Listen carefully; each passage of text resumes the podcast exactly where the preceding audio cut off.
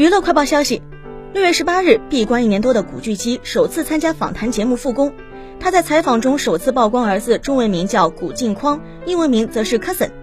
据悉，古镜框并非是他们夫妻俩取的，而是太太找测字师傅改的。古巨基还透露，儿子疑似有梦游的情况，晚上入睡后会突然坐起来，或者在床上爬，所以夫妻俩轮流熬夜盯着儿子。尽管熬夜非常费神，容易累，但古巨基自称带娃后越来越精神，完全感觉不到疲惫。抱着儿子时会不停地看着他。